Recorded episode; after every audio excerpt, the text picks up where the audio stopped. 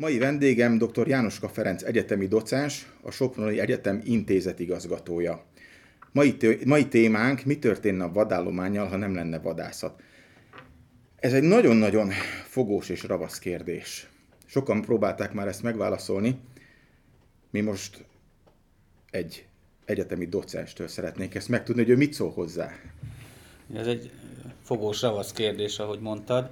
Nekem elsőként, amikor fölvetődött ennek a témakörnek a megbeszélése, az jutott eszembe, amikor a minap egy megveszekedett horgász barátommal beszélgettem, és hát még a pandémia kellős közepén, és mondta, hogy hát micsoda disznóság, hogy a vadászok kijárhatnak éjszaka vadászni, bezzeg a horgászok nem. És ugye most, amikor enyhült a, a szigorítás, akkor most már ugye védettségigazolványal járhatnak a horgászok is éjszakai horgászatra, és akkor azt próbáltam elmagyarázni neki, hogy a, magam is horgász lévén, de kicsit olyan horgász, mint, a, mint aki dohányos, de öt éve nem gyújtott rá, hogy horgászás az egy hobbi a szószoros minden tekintetében, és hogyha nem fogsz pontyot, akkor nem fogtál pontyot. De ha én nem megyek kivadászni, akkor az a vad, amit meg kéne lőnöm nekem, társaimnak, stb., az hiányozni fog. Nem csak a tervből, mert ez egy dolog, hogy a tervből hiányzik, de abból fog hiányozni, hogy az a vad, amit nem lövünk meg,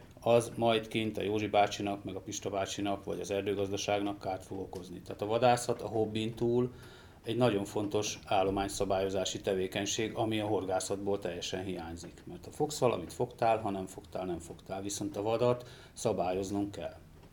Igen, igen, így van. Viszont ugye a civil körökben sokszor bírálják ezt a vadászati tevékenységet, ezt a szabályozás, nem szabályozás érdekkört, inkább úgy mondom. Valószínű azért, mert nem nagyon látnak ebbe bele. Ugyanakkor a, a sportvadászoktól, nevezzük rossz szóval, bár ilyen szerintem nincsen ma már, meg hobbi vadász sincsen, ö, nem fogadják el, de az úgynevezett hivatásos vadászoktól már azért megengedőbb a, a közeg. Ö, hogyan alakulna mondjuk napjainkban a vadállomány, hogyha csak a hivatásos vadászok kezében lenne fegyver, és ők használhatnák ezt állomány apasztásra? Hát ugye onnan kell kiindulni, hogy az a hivatásos vadászi állomány, ami jelenleg van, ehhez nyilván nem lenne elég. Tehát ugye a jelenlegi jogszabály szerint ugye minden, 4000, minden megkezdett 4000 hektár után kell egy hivatásos vadászt alkalmazni. Az egészen biztos, akárha az ember a saját szűken vett pártiáját nézni, mondjuk nézhetem az én saját vadásztársaságomat, ott két hivatásos vadász szolgál közel 6000 hektáron, ha ők mind a ketten minden éjjel, minden reggel kint ülnek, akkor sem tudnak annyi vadat elejteni, mint amit a vadásztársaságnak a tagsága. Ez egy ilyen numerikus, materiális megközelítés nyilván.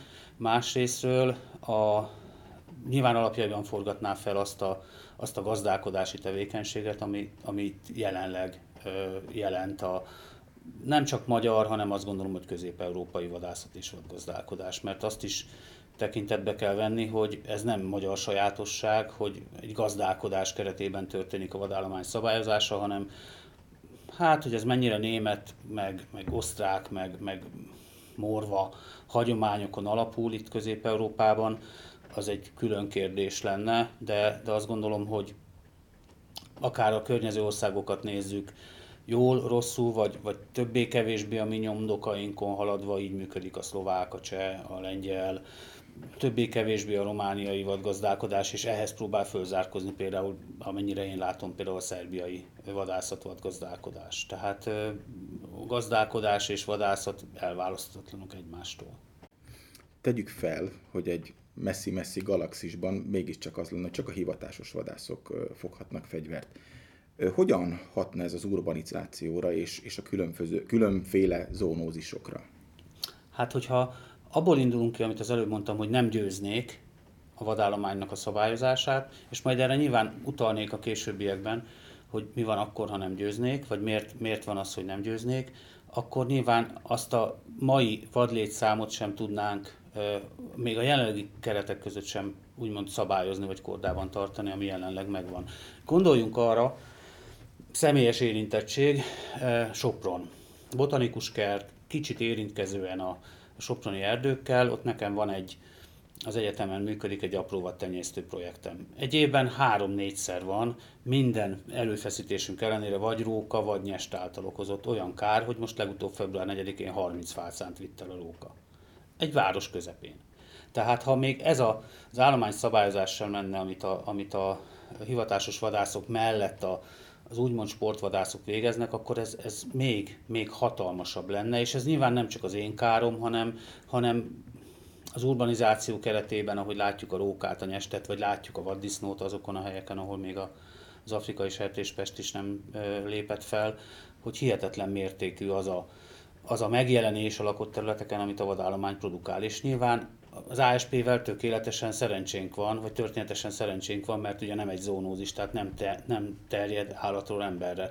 De ott van a hál' Istennek gyógyszerrel kordában tartott veszettség, ami 30 évvel ezelőtt nagyon komoly problémát jelentett a róka és az ember közötti interakcióban, de hát vannak egyéb olyan zónózisok, amelyek állatról emberre terjednek, és ezeknek a kockázatát nem lehet fölvállalni. Szerintem azáltal, hogy csak mondjuk csak a hivatásos vadászok vadászanak. Igen, de erre mondhatja azt bármelyik civil érdekvédő, hogy hát így is úgy is vadásznak, mégis egyre több a vad. Tehát erre valamilyen megoldást kell előbb-utóbb találni. Van erre megoldás? Nekem az a személyes véleményem, hogy nyilván sok a vad. Tehát a nagyvad, nyilván a nagyvad létszám az, ha bevalljuk, ha nem elszaladt egy kicsit a kezeink közül, és erre egy nagyon határozott állományszabályzással lehet reagálni. Mondhatjuk nyilván egy kicsit ilyen keserédes szájjal, hogy a vaddisznó kérdéskörét az ASP, az afrikai sertéspest is előbb-utóbb megoldja, hogy Észak-Kelet-Magyarországon már, már hát nagyon komoly károkat okoz a vadgazdálkodóknak. A másik komoly vadfaj, már vadlétszám szempontjából a gímszarvas tekintetében nekem az a személyes meggyőződésem, hogy, hogy nagyon intenzív állománycsökkentésre van szükség. Elsősorban nyilván a, a és erre van is tendencia nyilván a jogszabályok, illetve a, a, az előírások alapján, hogy, hogy egy komoly állomány létszám apasztást hajtsunk végre. Én a szakmai eszemet azért 40 évre visszamenőleg számítom, amikor a szakközépiskolában kezdtem tanulni, és azért ezt folyamatosan halljuk. Te is tudod, hogy, hogy igen, szükség lenne, és mégsem, mégsem érünk el odáig. Ennek valószínűleg az az oka, hogy pont ezek a fajok olyan plastikus ö, fajok, mint lehetne ilyen példát mondani mondjuk a kárókatona esetében. Emlékszem a 70-es évek végén csodájára jártak a lakóhelyen melletti Duna-szigeten, hogy ott van egy madarászok, hogy ott van egy kárókatona fészkelőtelep. Nem telt bele tíz év, és óriási tömegben volt mindenhol. Gyakorlatilag ugyanezt csinálta végig a gímszarvas, meg a vaddisznó, meg a róka, meg az aranysakál, tehát látjuk ezeket a jeleket, hogy evolúciós léptékkel nézve pillanatnyi idő alatt ö, alkalmazkodtak, urbanizálódtak ö, és, és váltak olyan fajokká, amelyeknek a kordában tartása sokszor úgy tűnik még fegyverrel sem, vadászfegyverrel sem feltétlenül lehetséges. Ha egy ilyen drasztikus belenyúlás lenne mondjuk a gimszarvas állományba, ez, ez ö, érzésed szerint mennyire befolyásolná azt a úgynevezett világhírű gímállományt, mint ami a, a Kárpát-medencében, vagyis hazánkban található. Lehet, hogy sok szakember nem fog velem egyetérteni. Én azt gondolom, hogy túl rigorózusak a jelenlegi szabályaink. Én minap ültem kint megint csak a saját kis vadásztársaságomban esti lesen, és jött egy 50 pluszos Mika Rudli, amiből úgy körülbelül azt gondolom, hogy, hogy öt példány kivételével többit nem kellett volna etetni. Már olyan értelemben etetni, hogy, hogy amit ők megesznek, az vagy erdei, vagy mezőgazdasági vadkárt okoz, és ami nyilván a gazdálkodó számára részben vagy egészben kifizetésre kerül.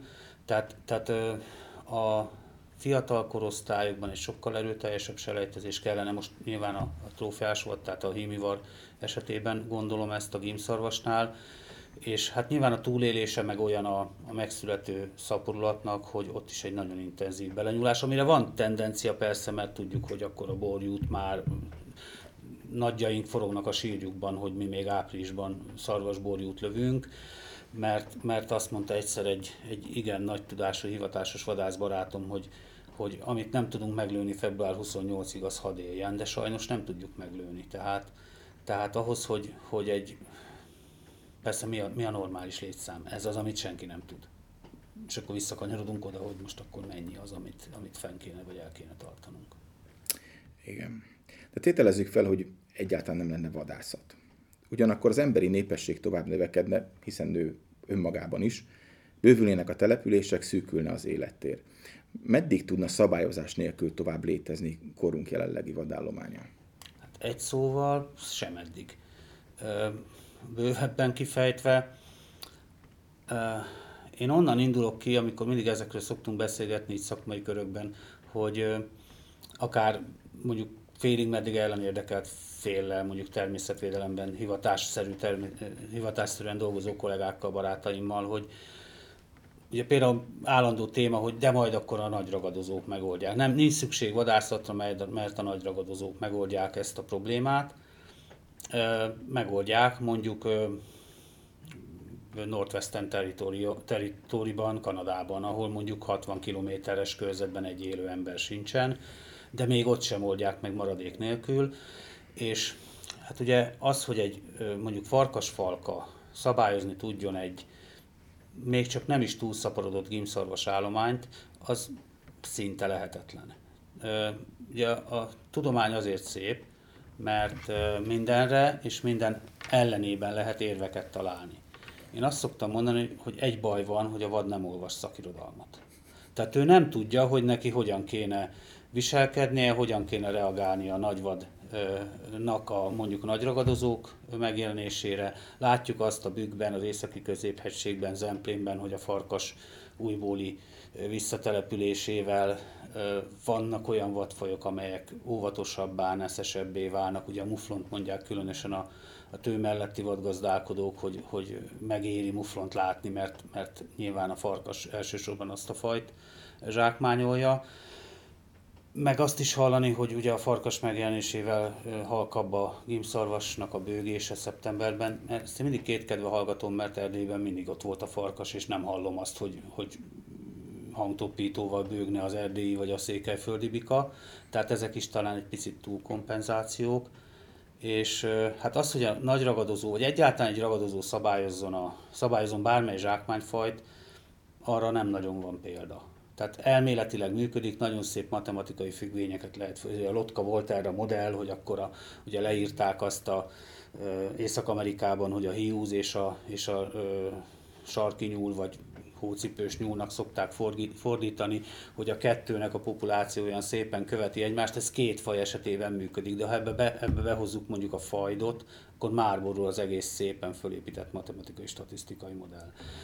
Tehát summa summarum képtelen, én legalábbis azt gondolom, hogy képtelen egy, főleg egy európai, mennyi magyarországi természetes élőhelyek aránya. Most ha hasamra azt mondom, hogy 3 de lehet, hogy csak egy. Minden, minden ember által szabályozott. Tehát még egy, mi jártunk három éve tanulmányúton Afrikában, Botswanában, ahol a népesség 2 millió, az emberi népesség, egy Franciaország nagyságú területen és ha nincs vadászat, föntarthatatlan az ökológiai rendszer. Tehát jön a 270 ezeres elefántállomány, és tönkretesz mindent. Már olyan értelemben, hogy nem csak a feketéknek a, a, az ültetvényeit, sambáit teszi tönkre, hanem azokat a, az élőhelyeket is, ahol egyébként más fajoknak is meg kell találniuk a létfeltételeiket. Tehát ma gyakorlatilag szerintem globális szinten ember által szabályozott öko, öko, ökológiai rendszerek működhetnek csak. Tehát magára hagyott ökológiai rendszerek képtelenek, és ez különösen igaz Európa közepén, azt gondolom. Tehát akkor nyugodtan kimondhatjuk, hogy ha megszűnne a vadászat, akkor az egyetlen egy vadfajnak sem jelentene pozitívumot. Biztos, hogy nem jelentene, hiszen nyilván az állomány szabályozásán keresztül Bizonyos szempontból persze emberi szempontok szerint, tehát nyilván nekünk vannak elgondolásaink, ugye a, a selejtezési irányelveiken keresztül, hogy ez most jó egy fajnak, vagy nem, ezt, ezt ugye ökológusok meg vadbiológusok is vitatják.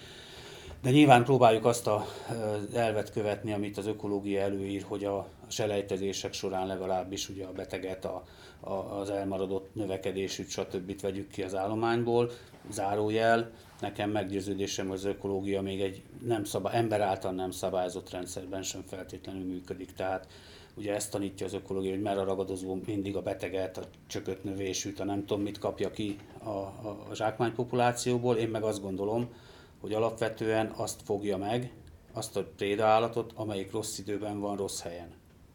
Tehát ez nem feltétlenül bizt, az esetek nagy többségében ez nyilván a beteg a, a, a gyenge fejlődésű, de lehet egy egészséges példány is, csak éppen rossz időben volt rossz helyen. Tehát ez még a mi vadászatunkra is, vagy a vadászati és selejtezési módszereinkre is tulajdonképpen igaz. És hogyha ezt magára hagyjuk, ezt a rendszert, akkor az képtelen lesz működni szerintem.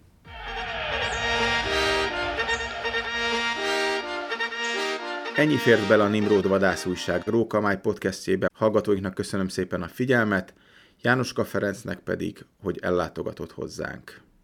Legközelebb is tartsanak velünk.